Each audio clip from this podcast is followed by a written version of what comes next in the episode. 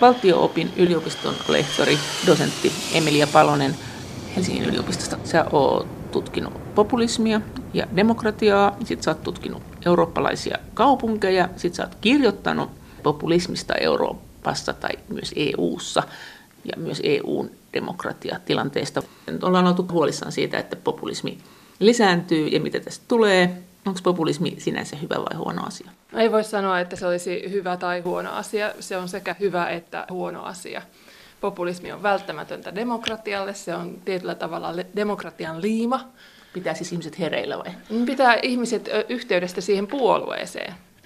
Ja yhteyttä luo ihmisten ja puolueen tai liikkeen ajavien vaatimusten välille. Mikä se silloin on se populismi? Mikä se on se sana, joka tekee puolueesta, tai se lause, joka tekee puolueesta, tai jostakin puolueen toiminnasta populistista?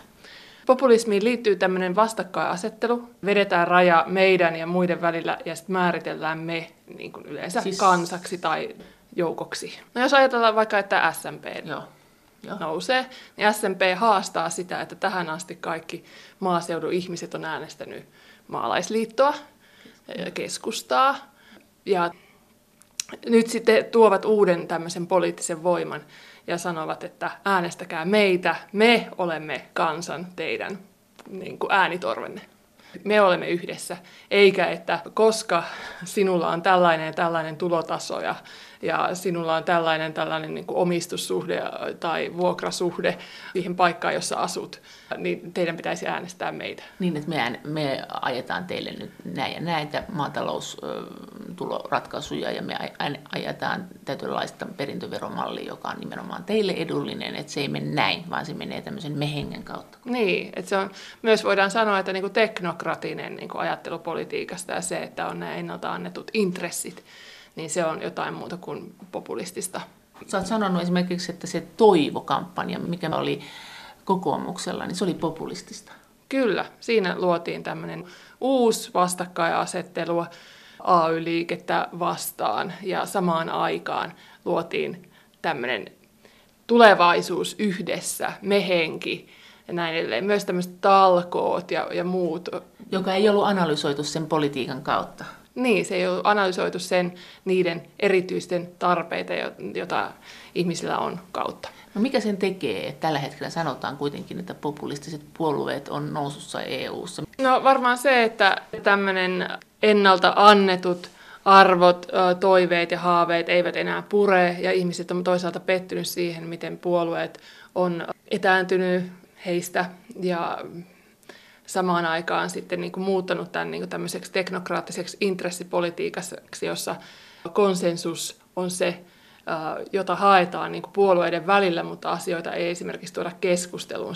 Et jos nämä aiemmat puolueet eivät ajaa mitään niin kuin muutosta meidän tilanteeseemme, valitaan sitten joku muu. Eli tavallaan jatkuu tämmöinen samanlainen teknokraattinen politiikka, jossa jaetaan vähän niin kuin sulle mulle puolueiden välillä, mutta se ei vaikuta näihin äänestäjiin Ja politiikka ei muutu vaaleissa sinänsä. Niin, kyllä. Mä oon itse tutkinut Unkaria ja siellä nimenomaan oli tämmöinen tilanne, että joka neljäs vuosi, vuosi valta vaihtui, mutta politiikka ei vaihtunut mitenkään, paitsi symbolien tasolla. Miten ne maat, joissa populistipuolueet ovat päässeet valtaan, onko siellä tapahtunut sitten muutoksia? No nyt meidän pitäisi taas niin kuin määritellä sitä populismin käsitettä, no. että jokainen puolue – massapuolue on tiettyyn pisteeseen asti populistinen. Ja sitten jotkut kampanjat on populistisempia kuin toiset. Esimerkiksi tämä Toivo-kampanja oli nyt sitten tämmöinen erityisen populistinen kampanja, mutta valtavirta populistinen. Että sitten on näitä tämmöisiä puolueita, populistipuolueita, jotka tulee sieltä laidalta ja haastaa koko systeemin. Ja ne, nekin ovat populistisia puolueita. Mitkä esimerkiksi? Uh, no tietyllä tavalla perussuomalaiset voidaan nähdä tämmöisenä puolueena, Haast, joka haastaa, haastaa, haastaa kaikki muut puolueet ja koko sen poliittisen systeemin. Ja samalla tavalla tämä viiden tähden liike Italiassa esimerkiksi on semmoinen, tai Unkarissa esimerkiksi Fides alkuaikoinaan, se oli nuorten puolue. Ei siihen saanut edes liittyä yli 30-vuotiaat. Se, vai? Ei, oliko se 30 vai 35. Joo, Mutta joka joo. tapauksessa he toivat tämmöisen niin kuin uuden voiman politiikkaa ja siinä tilanteessa se oli vastaus tämmöiseen neuvotteltuun vallankumoukseen, mikä Unkarissa tapahtui silloin 89-90. Eli siis millä lailla vastaus? Et heitä ei ole otettu. He ovat niitä, jotka eivät ole olleet mukana tässä neuvottelemassa. Ja he on sillä tavalla tämän systeemin ulkopuolisia. Ja siksi oli myös tämä ikäraja. Ja sieltä kumpuaa tämmöinen laitapopulismi, mikä, mikä Joka heille on yhä... yhä vallan siellä. niin, tyypillistä. Ja sitten se niin kuin val, valtavirtaistui oikeastaan ja he alkoivat luoda itseään niin kuin vastapuolina koko vasemmistoa ja liberaaleja vastaan 2000-luvun vaihteessa. Ja sitten sen jälkeen olivat jonkin aikaa oppositiossakin, eivät oikein löytäneet siellä rooliaan, mutta koska saattoivat olla oppositiossa niin pitkään, kahdeksan vuotta on pitkä aika Unkarin politiikassa, niin voivat sitten väittää, että, että he, he tulevat nyt tästä vallankumouksellisesti muuttamaan koko tämän tilanteen. Niinhän ne tekikin. 2010, ja niin ne teki. Ne on pitänyt kyllä lupauksiaan siinä mielessä, että populismi ei ole synonyymi sille, että ei pidetä lupauksia. Unkarin tilannehan on ikävä siis demokratian kannalta, että siellä on ongelmia, mutta onko missään tapahtunut niin, että populistipuolueet on tullut räjäyttämään jo semmoisen romahdusvalmiin, lahonneen ja jäykistyneen puolueen rakenteen ja niin kuin tehnyt hyvää?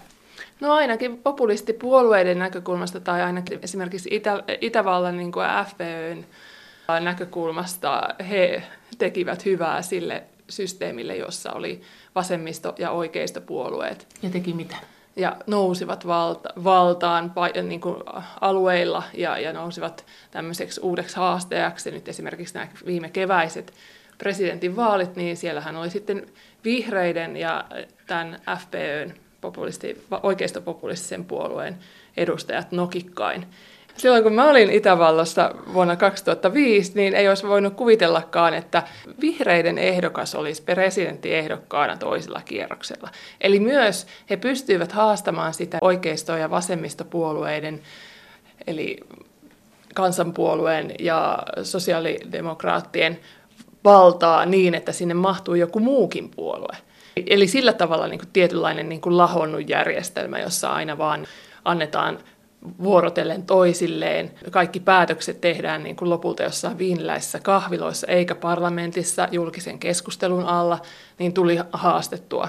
Ja yksi syy, että minkä takia FPÖ nousi ja, ja lähti liikenteeseen Jörg Haiderin alla oli se, että se, sillä oli alueellinen tausta. Entäs Marie Le Pen? Marine Le Pen on, on myös tämmöinen henkilö, joka haastaa myös sitä niin kuin eliittivaltaa ja jotenkin sitten on onnistunut tuomaan politiikkaa lähemmäs ihmisiä. Ja tavallaan Ranskakin on sellainen maa, jossa on hyvin niin kuin, tiukasti keskenään toimiva eliitti, eliittikoulut ja näin edelleen. Ihmiset jotenkin kasvatetaan virkamieheksi ja, ja poliitikoiksi. Ja, ja hän on pystynyt niin kuin, haastamaan sitä. Toisaalta silleen niin, nousemalla jo ainakin kuvitelmien mukaan jostain muualta ja sitten toisaalta taas leipomalla piparkakkuja mediassa ja niin kuin tekemällä tämmöisiä asioita, jotka inhimillistää poliitikkoja. Että jos meillä on tämmöinen teknokratia, niin se liittyy siihen, että, että politiikka on vaikeaa ja me hoidetaan tätä, me poliitikot ja virkamiehet. Äänestäjät vaan sitten valitsee sitten näiden vaihtoehdojen välillä ja, ja sitten äänestäjät nähdään semmoisena niin joukkona, joka on eri äänestysalueilla, joilla on erilaiset tämmöiset sosioekonomiset taustat. Ja ne on jotenkin niin kuin... Ja niihin isketään, niihin tehdään näitä analyysejä, että näin näin paljon naisia, tässä on opettajia, kielen äänet, kuka nämä saa nämä äänettää, ja tämä porukka on vaan kieliasemassa maanviljat tällä alueella. Tätä. Juuri, juuri näin. Ja, ja joten niin kuin nyt ne, jotka on vastustanut populismia, ja kirjoittanutkin siitä aika kärkkäästi. Esimerkiksi kollegani Jan Werner Müller Saksasta on kirjoittanut tämmöisen kirjan, että Was ist populismus, jonka nykyään saa englanninkielisenäkin versiona. Niin hän näkee ongelmallisena sen, että ihmiset tuotetaan niin kuin joukkona, niin kuin kansa. Puolue voi ajaa niin kuin jonkun kansan asiaa tai tämmöisen niin kuin yhteisen asiaa sen sijaan, että, että niin kuin lohkoisi. Lohkoisi sitä ja että olisimme kaikki vain äänestäjiä. Niin tämmöinen horisontaalisuus on tyypillistä populismille. Sitä tiettyyn pisteeseen asti pitää olla politiikassa. Niin, että se ei analysoi niin tiukkaan, mitä se tekisi sit, kun se pääsisi valtaan, vaan se on se tunne, että tämän tapaiset tyypit, jotka pukeutuu tällä lailla ja käyttää näitä Kalevala-koruja, niin ne ajattelee näin. Niin, niin, kyllä. Entäs tämä Englannin esimerkki? Mistä se kumpus? Nyt kanssa sanotaan populistiseksi puolueeksi, joka oli ajamassa tätä Brexitia. No, mistä se kumpus? Se puolue äh, varmaan myös tämmöisestä niin kuin vaihtoehtojen puutteesta ja siitä, että esimerkiksi vaalijärjestelmä on sellainen, että sinne on hyvin vaikea päästä niin kuin pienten puolueiden ylipäänsä ja, ja siihen liittyy se, että ihmisten on vaikea päästä vaikuttamaan. Mutta se my- myös liittyy tämmöiseen, että kun aina on määritelty EU-ongelmaksi, niin sitten Farage niin hyppäsi tähän veneeseen ja alkoi ajaa sitä, kyllä EU on ongelma. Että tavallaan kaikki niin kuin, ikävät päätökset, mitä on joskus tehty, on niin kuin sanottu, no niin kuin, tämä on tämä EU-vika, että eihän me nyt muuten. Niin sieltä niin kuin, kumpuaa semmoinen niin kuin, oikeastaan niin kuin yhdessä tuotettu vasta niin kuin retoriikka tai vastadiskurssi. Niin sä sanoit jossakin, että itse asiassa EUn kannattajilla ei Britanniassa oikein ollut niin kuin tunteisiin vetovia argumentteja, paljon muita kuin, että, että taivas tippuu päähämme, kun me ollaan täällä EU, mutta pitää vain yrittää kestää ja sen sijaan EU-vastustajat sanoo, että tehdään nyt jotakin muuta. Niin, että aina pitäisi yrittää niin pystyä perustelemaan se, että minkä takia ajetaan jotain tiettyä politiikkaa ja niin. miksi halutaan olla näin. Mutta että EU-kannattajat ei ole pystynyt Briteissä ja monessa muussakaan paikassa kertomaan, että miksi meillä pitäisi olla tällainen. Valtio-opin yliopiston lehtori, dosentti Emilia Palonen. Miten silloin, kun EU-hun mentiin, jos ajatellaan, että jos populismi on tämmöistä, että ei hirveän tarkkaan niin matemaattisesti perustella, että sulle mulle, maanviljelijät saa tätä ja, ja, ja putkimiehet saa tota ja osakkeenomistajat sitä. Mites kun EU-hun mentiin, niin sehän jollakin tavalla täyttäisi tämmöiset populistisen kampanjan tuntomerkit ainakin nyt tuntuu, kun kuuntelee sun puhetta. Sitten oliko se susta populistista? Niin, silloin kun me mentiin EU, niin. mä olin aika nuori. Mä olin kuitenkin semmoisessa iässä, että näitä keskusteltiin, kun mä olin yläasteella ja lukiossa. Ja sitten sitä perusteltiin kuitenkin niin kuin väistämättömyydellä, että tämä on tämä oikea tie ja niin kuin tavallaan ainoa tie. Ja sitten oli tämmöisiä niin kuin tavallaan höpsöiksi leimattuja, jotka oli sitä mieltä, että se ei olisi oikea tie. Ja mä itsekin olin tietenkin ihan sitä mieltä, että tämä on oikea tie. Olinhan mä itse menossa Eurooppaan opiskelemaan ja toteuttamaan tätä ideaalia hyvinkin nopeasti, kun 97 oli jo Lontoossa. Että, mutta että samaan aikaan 90-luvun alussa EU:ssa oli jo niin tämmöinen legitimaatiokriisi. Ei me silloin siitä puhuttu. Millainen legitimaatiokriisi? No silloin puhuttiin niin kuin siitä, että miten pitkälle tätä unionia pitäisi viedä, miten se pitäisi niin kuin tavallaan brändätä nykykielellä sanottuna, että mi- mihin se pitäisi se huomio kiinnittää EU-ssa ja integraatiossa, pitäisikö integraatiota syventää vai ei. Ja, ja jossain määrin ehkä tämä niin kuin saattoi heijastuakin ainakin mutta näit sen siten, että se oli tavallaan epäälyllistä se, se EU-hun menemiskeskustelu, että sitä ei analysoitu kunnolla, vaan sinne mentiin just tällä, että meidän on päästävä kaikkiin pöytiin niin keskelle pöytää istumaan.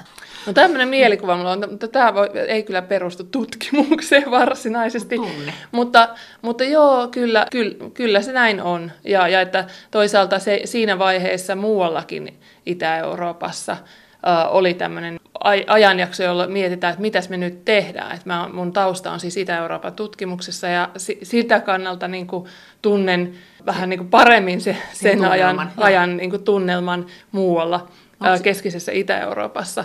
Ja että kun tietyt rakenteet murtuu, niin haluttiin sinne niin kuin tilalle jotain korvaavia rakenteita.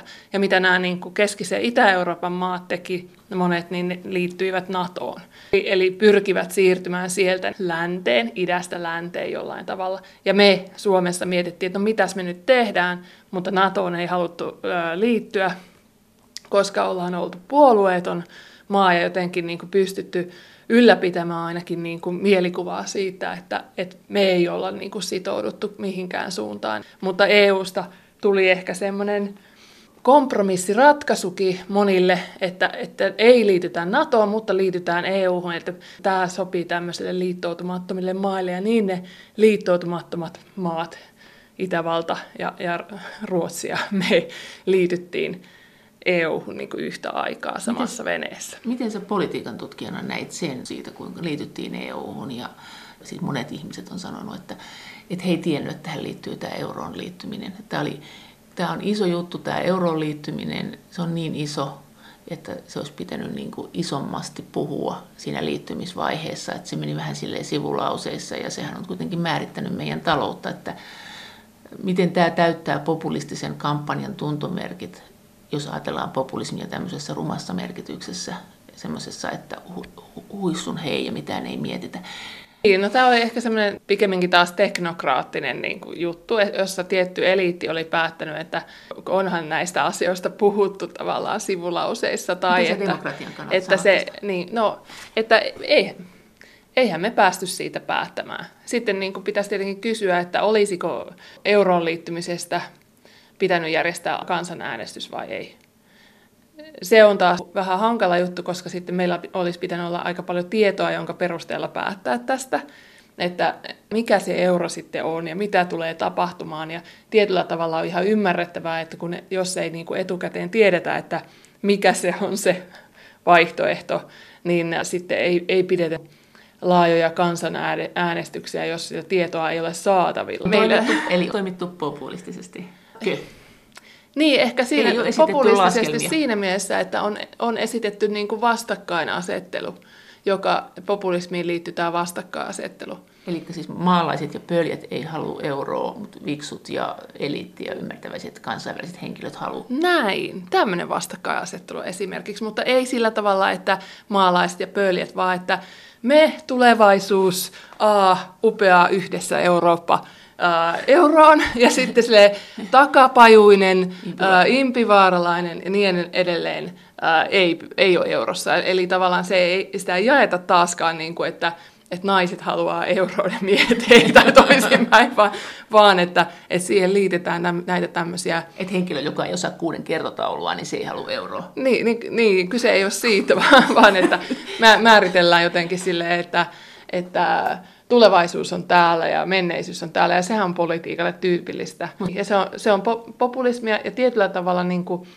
äh, välttämätöntä, ja mä oon niin kuin, puhunut aika paljon populismin puolesta, mutta yritän, yritän kuitenkin korostaa, että äärimmelleen vietynä populismi ei ole hyväksi demokratialle. Eli silloin, kun meillä on niin kuin, vaan tämmöinen, että ah, Eurooppa, joka on niin kuin tyhjä merkitsijä ilman mitään niin kuin sisältöä, ja me ei niin kuin kerrota, että mitä siihen saattaisi liittyä. Että se on vaan ihanaa. Se on vaan ihanaa, niin silloin, silloin me ollaan semmoisessa ikävässä populismissa. Sitten jos taas meillä on niin kuin, ö, tämmöinen teknokraattinen tällä ja tällä määritelmällä meidän täytyy välttämättä ö, liittyä tähän Eurooppaan tai euroon, että että luvut näyttävät nyt siltä, että näin. niin sitten me ollaan niinku tavallaan teknokratiassa, mutta jos me voidaan niinku yhdistää sitä, että, että tässä on tällaisia, tällaisia, tällaisia argumentteja, jotka ovat euron puolesta ja tällaisia, tällaisia, tällaisia vastaan. Ja sitten me niin kuin identifioidutaan niin kuin näiden niin kuin puolesta ja vastaan näkökulmien niin kuin suhteen ja huo, tunnistetaan niissä tietynlaiset eettiset valinnat ja, ja niin kuin ideologiset valinnat, niin silloin meillä on niin kuin jonkinlainen balanssi politiikassa, että me, me tiedetään, että, että on riittävästi populismia, sitten vähän niin perusteluja ja sisältöä sille, mitä on se Eli siis politiikka. siis tämmöinen matemaattinen järki ja sitten niin kuin tunteet, ja niitä tunteita pitää kuunnella ja järkeä pitää kuunnella. Niin, ja sitten ehkä ei pelkästään matemaattinen järki, vaan myös niin kuin semmoinen eettinen ja periaatteellinen valinta. Että, että kyllä semmoisista niin kuin politiikassa pitäisi olla kyse. Miten sä näet EUn demokratiatilanteen tällä hetkellä? Sä puhut populismista, tämä, tämä faktatulva, jonka alle monet nujerrutaan, kun näitä vaan tulee ja tulee ja tulee, niin kyllähän tämä jollain lailla huutaa semmoista populistista lähestymistapaa, että unohdetaan nyt nämä, tämä faktojen tulva ja edetään vähän tunteella tässä. Niin, no se, siis tämmöinen niin kuin, semmoinen tavallaan niin kuin hyvä populismi, joka, joka näki sen moninaisuuden, eurooppalaisten moninaisuuden ja sitten sen, että, että tässä tarvitaan jotain yhteistyötä mitä, mitä me tehdään ja, ja niin kuin luodaan rakenteita sille niin kuin yhteistyön tekemiselle jatkossakin ja puhutaan asioista, tuodaan ne keskusteluun, ei, ei laiteta niitä sinne niin kuin teknokraattisen, te ette tiedä näistä mitään, me tiedämme kaiken niin kuin ajattelun taakse. Se on se, mitä niin kuin EU tarvitsisi. Mutta nyt siellä on sitä pahaa populismia, joka on, on tavallaan tämmöistä, niin kuin, uh, EU on pahaa, me ollaan hyviä, me ollaan kansat, ähm, ja tota, kansat määrää, EU ei saa määrätä mitään, ja sitä paitsi niin kuin tänne ei saa tulla pakolaisia. Sä oot itse tutkinut tätä ihan tätä lähidemokratiaa, mutta miten sä näet, ja, ja miettinyt sitä, mutta että miten näin EU-tasolla, aika usein se soundi on semmoinen, että se eliitti karkaa sinne. Me ei tiedetä, mitä siellä tapahtuu. Tiedät se, mitä siellä tapahtuu, tai jaat sä tämän tunteen, tai vois, jos jaat, niin voiko teille jotakin? No en mä oikein tiedä, mitä siellä tapahtuu. Siis se on hyvin vaikea saada selvää, että mitä siellä niin kuin käytännössä tapahtuu. Mä ähm, pyrin, pyrin kyllä jonkin verran niin kuin seuraamaan, mutta että... Niin, niin sä oot niin. sentään politiikan tutkija. Siis kysymyshän on siitä, että sieltähän kyllä periaatteessa saa tietoa, mutta sieltä saa ehkä liikaa tietoa. Että se jotenkin se metatiedon hallinta on kauhean vaikeaa, jos koittaa saada EU-sta mitään tietoa. Ja onhan siellä niitä, että komissio avaa tai milloin kukakin avaa semmoisen keskustelufoorumin kaikille EU-kansalaisille, että pankaa tänne kommentteja, mutta niin, se tavallaan alkoi joskus noin kymmenen vuotta sitten uudelleen tämmöinen niin EU-demokratisaatio no. ja, ja tämmöinen prosessi, jos otetaan EU-kansalaiset mukaan ja sitten niin kuin niitä kuljetettiin Brysseliin, semmoisiakin ihmisiä, jotka ei ollut käynyt missään muualla, niin niin tämmöisiin deliberatiivisiin foorumeihin ja, ja yritettiin, niin kuin, pyrittiin hyödyntämään tätä, niin kuin, että tässä on näiden niin kuin, kansalaisten autenttiset näkemykset. Mutta ehkä kyse ei ole autenttisista näkemyksistä ja siitä, että sinä yhtenä kansalaisena voit vaikuttaa, vaan että sä voisit niin kuin, keskustella muiden ihmisten kanssa niistä EUn päätöksissä olevissa asioista. Tai ehkä tunnistaa sitäkin, että miten niin kuin, meidän oma parlamentti, eduskunta vaikuttaa todellisuudessa – aika paljonkin EU-lainsäädäntöön. Valtio-opin yliopiston lehtori, dosentti Emilia Palonen. Totta kai eurooppalaisuus on muuttunut, kun on liittynyt lisää porukkaa ja poliittinen maailma on muuttunut, mutta miten eurooppalaisuus on muuttunut? No eurooppalaisuus, no esimerkiksi se on muuttunut nyt sitten näiden halpalentoyhtiöiden kautta, että jos otetaan nämä britit esimerkiksi, niin siellähän nyt sitten paitsi että on tämä irlantilainen Ryanair, niin on muitakin niin kuin halpalentoyhtiöitä, jotka on lennättänyt ensimmäistä kertaa 2000-luvulla vasta siis äh, ihmisiä eri puolille Eurooppaa, esimerkiksi Riikaa. että, että tavallaan niin kuin, Eurooppa on ha- alkanut hahmottua tämän turismin kautta, tämmöisen niin kuin viikonlopputurismin kautta ihmisille ihan eri tavalla niin kuin halpalentojen myötä 2000-luvulla. No, siitä voidaan, niin kuin, toisaalta on tämä, että ihmiset tulee sinne, sinne näistä, näistä maista, mihin le- halpalentoyhtiöt ö, on lentänyt, niin sieltä, sieltä niin kuin, töihin, koska sieltä on myös edullista päästä kotiin, ehkä tapaamaan lapsiakin, jotka joissain tapauksissa on jätetty sinne niin kuin isovanhempien luo. Että, että, että Eurooppa on muuttunut sille niin kuin näiden toimintojen ja käytäntöjen kautta. Ja nämä käytännöt vaikuttaa myös siihen niin kuin kuvaan Euroopasta. Sitten on niin kuin erikseen se niin kuin kuva Euroopasta, mitä esimerkiksi EU tuo Totta. esiin. Mutta tietenkin vielä, vieläkin tavallaan olen lukenut näitä tutkimuksia vaikkapa koulukirjoista ja nekin on muuttunut erilaisiksi, että siinä on niin kuin, ollaan siirrytty semmoisesta sodan ja rauhan Eurooppa johonkin tämmöiseen niin kuin toiminnalliseen ja, ja niin kuin teolliseen ja taloudelliseen yhteistyöhön Eurooppaan ja liikkuvaa Eurooppaa, mutta että al, alun perin se oli niin kuin jotenkin rajautunut siihen, niin kuin, että Eurooppa oli sodassa, nyt tuli rauha. Mutta tämä, niin kuin, tämä, tämä rauhan Eurooppa, me ehkä pidetään sitä niin kuin Itsestään. itsestäänselvyytenä ju, juuri näin. Ja, ja ää, me ei enää muisteta, että yksi syy, minkä takia meidän piti olla tässä Brysselin koneessa, niin on, on juuri se, että me ylläpidetään sitä rauhaa, eikä niin kuin aleta luomaan niin kuin vastakkainasetteluja näiden maiden välille. No näetkö jos... sen nyt näin, että nyt on luotu? Nyt rupeaa no, tulemaan No kyllä, sitten tavallaan myös samaan aikaan viimeisen kymmenen vuoden aikana on, on enemmän äh, tapahtunut sitä, että, että on haluttu korostaa sitä vaikkapa ranskalaisuutta tai hollantilaisuutta tai, tai jotain sen sijaan, että, että korostetaan eurooppalaisuutta. Ja niin kuin ehkä nämä puolueet on nähnyt siellä jonkun semmoisen niin raon, että, että kun politiikka on teknokratisoitunut, niin siinä vaiheessa niin ne on alkanut tuottaa tätä niin kuin meitä vastavoimana sille teknokratialle. Ja ne on tuottanut sen tämmöisen kansallisen me kautta, usein, usein myös niin kuin alueellisen me, me kautta. Lega Nord olisi niin kuin yksi tämmöinen, joka on tuottanut sitä sen alueellisen kautta. ja tämä, tämä on semmoinen niin kuin identifikaatio, joka saattaa, tai samaistumisen kohde, joka saattaa sitten dominoida keskustelua jatkossakin. Eli, eli sitten me ollaan, puhutaankin siitä niin kuin kansainvälisistä eroista sen sijaan, että me puhutaan siitä, että ollaan niin kuin tavallaan samassa veneessä ja meillä on tarve tehdä yhteisiä asioita.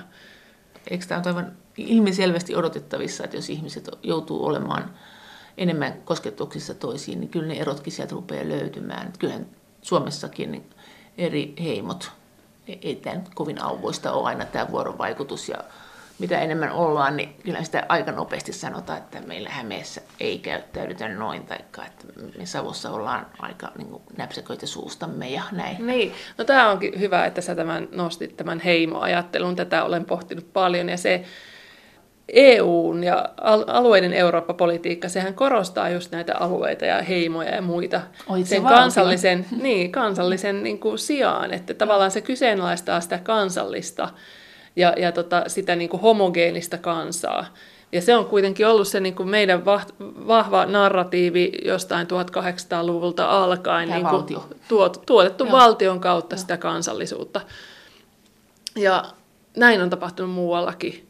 Onko tämä koko Euroopan alueella susta tämä ilmiö? Siis tämä, tämä, että valtio on ohi, niin ihmiset hakee sieltä alueellista tai sitten jotakin oman niin kuin syntymäheimonsa identiteettiä? No ehkä siis tavallaan ongelmakin on, on että niin kuin ei hae, mutta että, että tavallaan niin kuin nämä jotkut populistipuolueet, jotka on nationalistisia, niin kuin pyrkii no. homogenisoimaan, muuttamaan niin kuin samankaltaiseksi sen koko maan. No. Eli niin kuin vaikkapa, jos perussuomalaiset puhuu suomalaisista, niin, niin kuin oletuksena puhuu meistä kaikista, niin kuin Utsioilta Helsinkiin ja niin edelleen. En mä tiedä paikallistasolla, paikallistasolla ehkä eri tavoin, mutta että oletuksena on tämmöinen, että me ollaan kaikki samanlaisia ja, ja tota, me olemme kaikki suomalaisia ja meidän väliset erot vähenet, vähenee. Mutta että sitten niin kuin esimerkiksi vasemmistopopulistiset liikkeet on korostanut sitä, että me ollaan kaikki erilaisia, mutta me olemme me. Ja, ja siinä, siinä niin kuin, haastaneet tämmöistä perinteistä populismia joka on oikeistopopulismia Euroopassa, jossa niin kuin luodaan tämmöinen niin kuin me hyvinkin homogeenisena. Nyt meillä voisi olla ihan hyvin tämmöistä niin kuin alueellista uh, populismia, mutta siinä käy ihan samalla tavalla sitten usein, että, että jos uh, yhteinen nimittäjä on tämä alue, niin kuinka paljon puhutaan siitä, että niin tällä alueella asuu vaikkapa feministejä tai täällä alueella asuu sitten vaikka toista kieltä puhuvia tai maahanmuuttajia tai että meillä ideologisiakin eroja ihmisten välillä. Miten tämä maahanmuutto vaikuttaa tähän eurooppalaiseen identiteettiin? No se on korostamassa sitä, että sitä voidaan hyödyntää näissä populistisissa diskursseissa, jotka tekee rajaa meidän ja, ja muiden välille sillä tavalla, että katsopas tuota, tuo on maahanmuuttaja, se ei ole meitä. Eli sitä käytetään siinä, että sitä luodaan tätä meitä ja eroa. Onko EU:ssa viime aikoina tapahtunut sellainen kehitys, että ihmiset haluavat kaikissa jäsenmaissa korostaa nimenomaan sitä omaa erityisyyttään sen joukon jäsenenä, joihin he kuuluvat? Valtio-opin yliopiston lehtori Emilia Palonen. Itä-eurooppalaisille maille mun mielestä ei, koska niillä oli se halu jo aikaisemmin. Se on niinku tämmöinen postkommunistinen niin halu. Ja se on tietenkin saattanut siirtyä tavallaan diskurssina muualle. Monesti sanotaan, että se mitä Itä-Euroopassa tapahtuu tänään, niin se seuraa muualle vähän myöhemmin. Oikeasti, ja, niin kyllä, että tota, me ollaan perinteisesti ajateltu, että sinne viedään demokratia ja sinnehän sitten nämä amerikkalaiset ja eurooppalaiset politiikatutkijat esimerkiksi veivät demokratian sillä tavalla, että, että tässä on tämmöisiä erilaisia malleja, olkaa hyvä. Mutta että he itse osasivat, itse halusivat demokratiaa, itse valitsivat sieltä niitä malleja ja päättivät niistä, eipä siinä mitään. Mutta että kuitenkin siis monet semmoiset trendit, mitä tapahtuu, niin no, tapahtuu siellä nopeammin, koska se on tietyllä tavalla tämmöinen nuori. Että siellä tule, nostetaan niin kuin menneisyydestä juttuja, mutta monet asiat tapahtuu silti nopeammin, koska talous kehittyy vaikkapa kapitalismiksi tosi paljon nopeammin. No mitä Eli, sieltä nyt on tulossa muualle Eurooppaan? No sieltä nyt on tulossa tätä illiberaalia demokratiaa, jota Joo, Viktor Orbanin väite tästä illiberaalista demokratiasta ja siitä, että tämä on se, mitä me halutaan, niin mätsää kyllä Putinin ja Erdoganin Turkin pääministerin ajatuksiin sille. Valtio-opin yliopiston lehtori Emilia Palonen, miten se susta selittyy, että se puuttuu se oikeasti se poliittinen keskustelu, että eihän me nähdä sitä missään juurikaan. Me nähdään kyllä päämiesten puhuvan asioista ja ministereiden puhuvan asioista, mutta me ei, me ei nähdä sitä poliittista keskustelua. Meille sanotaan usein, että, että nyt neuvosto on päättänyt näin ja nyt komissio on päättänyt näin ja, ja nyt on tässä on ainoa vaihtoehto. Niin, koska ne päätökset tehdään jossain muualla kuin siellä parlamentissa, josta me sentään voitaisiin saada kuulla poliittista keskustelua. Niin nythän on näitä ideoita, että että pitäisi tehdä julkisesti ja vaikka striimata jotain keskusteluja, jotka tehdään niissä piireissä, mitkä aikaisemmin on ollut kabinettikeskusteluja. Ja, ja tämä on niin minusta hyvä suunta, koska sitten siitä voisi, eihän kaikki jaksa katsoa niitä, mutta jotkut esimerkiksi toimittajat vois katsoa, kuunnella Osin. niitä, kertoa, sulle tulee hommi, kertoa mitä siellä oikein sanottiin ketkä sanoi mitä. Ja et, sitten me voitaisiin jatkossa ehkä pystyä valitsemaan päättäjiä paremmin, vaikuttamaan siihen, Valitse. tietämään kuka ajaa mitäkin ja syöttämään sinne enemmän Et tietoa. oikeisto tätä Saksan niin. vasemmisto. Tota, niin. Niin, niin, ja sitten nämä on vielä niin, kuin niin jakautuneita, kun ei ole tavallaan Saksan vasemmistoa ja Hollannin, Hollannin oikeistoa, vaan että kun menee katsomaan sinne Euroopan parlamentin ryhmiä, niin nehän on ihan miten sattuu. Sieltä pitää sitten vähän scrollailla, jos niin kuin ajattelee, että haluaisin löytää nyt tämmöisiä tämmöisen näkökulman, niin mistä mä sen löydän. On hyvin hankalaa ja sitten ryhmät on hyvin isoja, että siellä sitten mitenpä vaikka joku kolme suomalaista meppiä jostain. Voitaisiin vaikuttaa johonkin muihinkin kuin suomalaisiin meppeihin. No mistä se johtuu, että nationalistiset ja populistiset puolueet on nousseet ja tälläkin hetkellä aloitteita kansanäänestykseksi EU-sta eroamiseen on eri maissa eri puolueet tehnyt. Onko tämä sun mielestä vastaisku nimenomaan tälle vaihtoehtoja ei ole retoriikalle vai johtuuko tämä jostain muusta? No se on osaltaan vaihtoehtoja ei ole retoriikalle vastaus, sitten osaltaan se on tämmöinen rakenteellisempi juttu, jossa talous on mennyt alamäkeen, ihmisten työllistymistavat ovat muuttuneet. Että se niin liittyy semmoisiin niin laajempiin juttuihin, joista ei ole ehkä olla puhuttukaan, että miten meillä pitäisi olla asiat. Ja sitten se, että ei ole niin kuin julkista keskustelua, ei ole vaihtoehtoja, ihmiset ei voi jotenkin puida sitä omaa tilannetta. Mutta kun lähdetään pois nyt tästä. Täällä, niin. täällä me ei saada suuvuoroa. Tämäkö on se juttu? Niin, tai että no nämä tyypit ainakin tulee tänne meidän pubiin keskustelemaan meidän kanssa.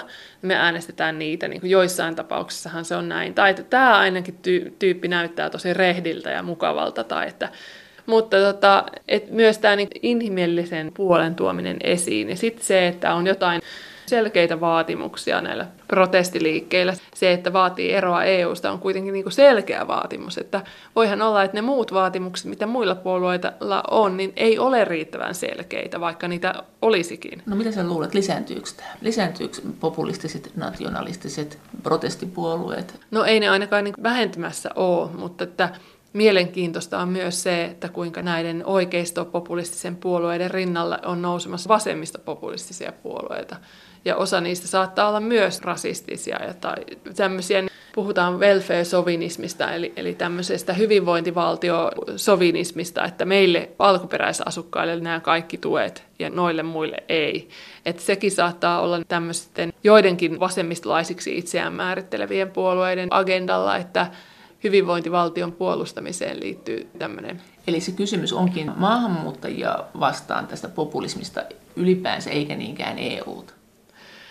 Niin, että Brysselin Eurooppa on niin jotenkin itsekeskeinen, että ne ottaa itseensä tämmöisen, että nousee näitä populistisia puolueita. Ja ne perustelee sitä niiden nousua sillä, että he on niin kuin ollut jotenkin pahoja ja että nyt ne on kaikki EUta vastaan. Samaan aikaan siinä kilpistyy tämmöisiä muita vaatimuksia, jotka saattaa liittyä niin maahanmuuttoon tai saattaa liittyä taloudellisen tilanteen muuttumiseen, rakennemuutoksiin ja, ja sitten näiden puolueiden, paikallisten ja, ja kansallisten puolueiden kykenemättömyyteen tarjota vaihtoehtoja. No entäs tämä oikeiston vasemmistoakseli siellä EU-keskustelussa, että siellähän on kuitenkin on viime aikoina ollut oikeistoenemmistö, että se on ollut aika oikeistolaista politiikkaa. Miten se heijastuu? No esimerkiksi tämä EU-vastaisuus saattaa liittyä tähän Euroopan talouspolitiikkaan ja talous Euroopan. Esimerkiksi tämä TIP-sopimus, niin sen vastustamiseen. Että se, että mitä me sieltä kuullaan tai ei kuulla, kuulla niin saattaa liittyä EUsta. Saattaa olla sellaisia asioita, joista me ei ole kovin innostuneita. Että tavallaan ne semmoiset niin hyvät EU-uutiset ei välity edes siinä määrin kuin mitä nämä kriittiset EU-uutiset. Niin, että tämmöinen, että kaatopaikat on saatu kuriin ja ne ei enää vuoda niin kuin ennen. Tämä ei oikein vaan nappaa. Niin. Ja miksi ei niistä kerrota enempää? No varmaan MEPitkin esimerkiksi on niin ylityöllistettyjä kaikella, että he ei koe, että ne ennättäisi ottaa yhteyttä, kertoa näistä, tai että, että puolueet joiden pitäisi heitä tukea, niin ei onnistu kertomaan niitä hyviä asioita EUsta tai niitä, että minkä takia meidän pitäisi olla tässä yhä. No sä, sä et lähtisi tämmöiseen, onhan näinkin sanottu, että tämä on tämmöinen vallankäytön metodi, että Bryssel käyttää valtaa, komissio käyttää valtaa niin, ja eliitti käyttää valtaa, mitä se nyt sitten milloinkin on, niin että sieltä tulee tämmöinen tiedote tsunami, että tiedotteita tulee loputtomiin, kaiken maailman pikku sälää, mihin mepit sidotaan, tulee loputtomiin ja sitten ne oikeat linjapäätökset tehdään suitsait sukkelaa jossain kabinetissa sillä aikaa, kun ne muut tutkii niitä loputtomia paperipinoja. Näin voi hyvin olla. Uskotko, että näin voi olla? No uskon, että näin voi olla. Että se olisi ihan niin kuin suunniteltuakin osin. No siis... Vai se on vaan mennyt Se tapa, jolla Euroopan unioni perustettiin, ei koskaan ollut semmoinen demokraattinen tai siinä ei pyritty niinkään tuomaan eurooppalaisia keskiöön, vaan mahdollistettiin näille valtioille, joilla oli tietty eliitti, niin se, että niin kuin vaikka hiili- ja teräsyhteisövaiheessa, että työvoima siirtyy niistä maista, joissa sitä on ylimäärin, niihin maihin, joissa sitä tarvitaan. Eli äh, Luxemburgin kaupunkia on jonkin verran tutkinut ja Luxemburgin valtiohan on yksi näitä perustajavaltioita ja he saivat suoraan toisen maailmansodan jälkeen sitten niin työvoimaa kaivoksille. Saiko nämä ihmiset oikeuden esimerkiksi äänestää paikallisvaaleissa? Ei.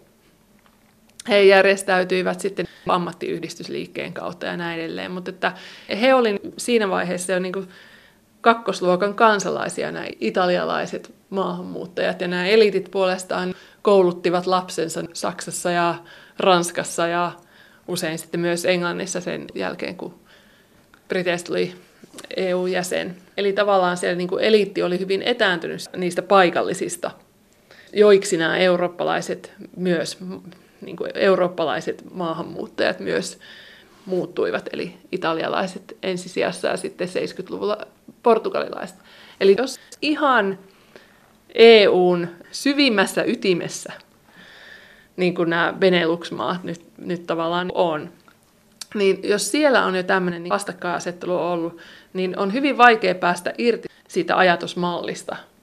Ja se jotenkin heijastuu niin EUn päätöksenteossa muutenkin, että, että tämä nyt on niin eliitit hoitaa asian, eliitit, jotka on hyvin verkostuneita ja jotka kyllä keskenään paljonkin varmaan keskustelee, niin he hoitaa nämä EU-asiat ja muiden ei tarvitse huolehtia tästä. Tämä on tietynlainen ajatus politiikasta myös, että, että mehän on, voidaan ajatella, että me neljän vuoden välein Suomessa annetaan, ja EU-vaaleissa viiden vuoden välein annetaan äänemme jollekulle, joka hoitaa asioita meidän puolesta niin, että meidän ei tarvitse. Mutta nykyään demokratia ajatellaan eri tavoin, koska meillä on myös niin teknisiä mahdollisuuksia valita toisin ja vaikuttaa toisin ja olla jotenkin dialogissa, eikä vaan antaa ääntä. Niin nyt täh- tähän liittyy tämä ristiriita, että meillä on hyvin pitkälle alun perin eliittilähtöinen EU ja niin sitten muuttunut demokratiakäsitys ja käsitys siitä niin toimijuudesta ja ihmiset on valtautettu monissa asioissa, mutta ei vielä niinkään EUn suhteen. Ja tämä Onks... Tämä ristiriita on niin kuin jotenkin selvä siinä. Valtio-opin yliopiston lehtori Emilia Palonen, jos eliitillä on siellä valtaa, ja se on alkanut niin, että eliitillä, rahaeliitillä ja muulla eliitillä oli valtaa työntekijöillä, joiden liikkuvuutta tässä ajettiin, ei niinkään. Onko tämä mennyt koko ajan niin, että ollaan kuljettu kohti demokraattisempia järjestelmiä vai, vai ollaanko me nyt missä pisteessä ja mitä tässä kävi? EUta on demokratisoitu kyllä. Esimerkiksi parlamentarisaatio on ollut yksi prosessi, että annetaan enemmän valtaa EUn parlamentille. Sitten on toinen tämmöinen prosessi, jossa oli näitä konsultaatioita, EU-kansalaisten konsultaatioita, mutta että nämä niin kuin on tavallaan lopetettu, että nyt olisi se hetki, jolloin pitäisi keksiä niin aivan innovatiivisia uusia tapoja niin luoda demokratiaa, jotka tuntuu sieltä ihan paikallisista yhteisöistä ja, ja paikallistasolta ylös. Ja ne olisi nämä nettikeskustelut, ehkä nettiäänestykset, netin mm. mahdollisuudet sitten varmaan nyt lähinnä.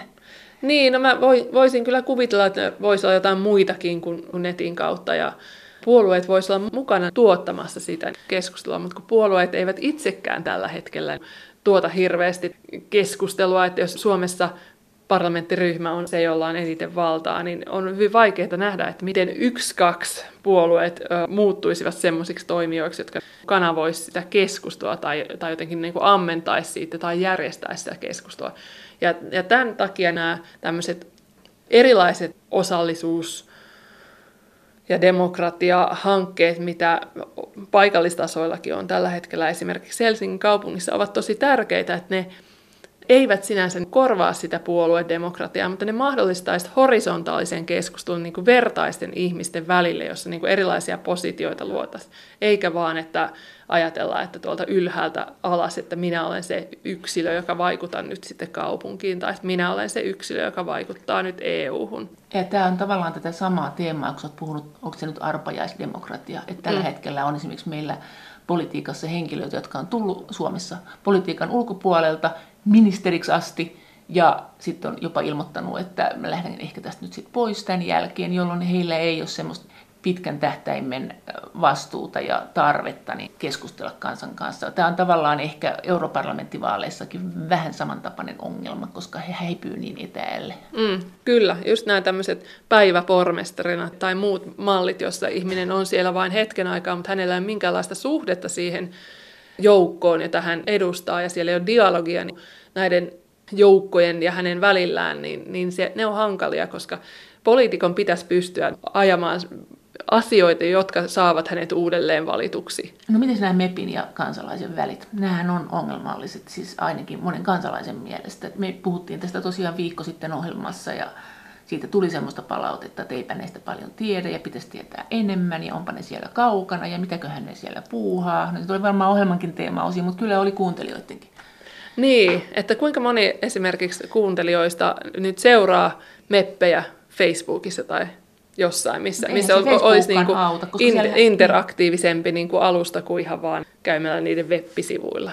Mä yritin käydä esimerkiksi tämän Jobbik-puolueen edustajien web-sivuilla ja niillä ei edes kaikilla ollut, että niillä oli jo sitten Facebookia. Ja Jobbik on muuten profiloitunut siinä, että se on tämmöinen Facebook-puolue. Aha. Että unkarilaiset käyttää aika paljon nykyään Facebookia ja, ja sitä kautta niin kuin he keskustelee siellä keskenään. Miten sä oot, kun sä oot tutkinut sitä, niin onko se sun mielestä niin, ainakin joskus näyttää, että kun se porukka keskustelee siellä aikansa, jos ei nyt niin kuin ilmiriitaan ajaudu, niin ne alkaa yhtäkkiä surista niin kuin semmoinen mehiläispäsä semmoista, semmoista niin kuin laulua, jossa tietyt teemat toistuu koko ajan. Ja sitten yhtäkkiä ne, ne niin kuin joukkona rupeaa tuottaa tiettyä ajatusta. Sitä joskus miettii, että niin silloinhan sen politiikon olisi helppo käydä nyppäsemässä se ajatus, että tämä on nyt se niiden laulu. Niin, se, se olisi tosi hyvä. Siis ja, mutta siinä on myös tämmöiset niin tietyt vastakkainasettelut no. esimerkiksi, jotka alkaa dominoida keskustelua Mutta nekin surisee keskenään. Niin, ja ne, ne saattaa niin kuin surista vaan, niin kuin, vaan ja ainoastaan keskenään ja sitten sulkea pois toisia. No, Meillä on erilaisia tämmöisiä niin kuin kantaa-ottavia Facebook-ryhmiä esimerkiksi, jotka pyrkii jotain niin kuin tiettyä politiikka-ongelmaa käsittelemään. Mutta ne saattaa niin kuin luoda tämmöisen vastakkainasettelun kulttuuria, että jos et sä ole ihan nyt just samaa mieltä kuin nämä ylläpitäjät, niin sun pointtis niin dissataan ja pahimmassa tapauksessa poistetaan sulle sanotaan, että et sä voit tänne keskustella. Sen takia mä en niin usko siihen, että pelkkä nettidemokratia toimii, vaan pitäisi olla myös ihan tämmöistä kasvokkaista kanssakäymistä ja dialogia. Ja se, että sä tulet samaan fyysiseen tilaan erilaisten ja eri taustaisten ihmisten kanssa on demokratian yksi tämmöinen peruspilareista. Se pitäisi myös mahdollistaa. Pitäisi mahdollistaa se, että on pitkäjänteistä keskustelua ja positioiden luomista jossain netissä, mutta myös se, että tullaan yhteen ja kohdataan nekin ihmiset, joiden kanssa ollaan eri mieltä. Näin sanoi valtioopin yliopiston lehtori Emilia Palonen Helsingin yliopistosta. Kiitos teille viesteistä. Kaikki viestit ovat erittäin tervetulleita esimerkiksi sähköpostiosoitteeseen maija.elonheimo.yle.fi ja Lisäksi me voimme ohjelman aikana keskustella näistä asioista edelleen kanavan lähetysikkunassa.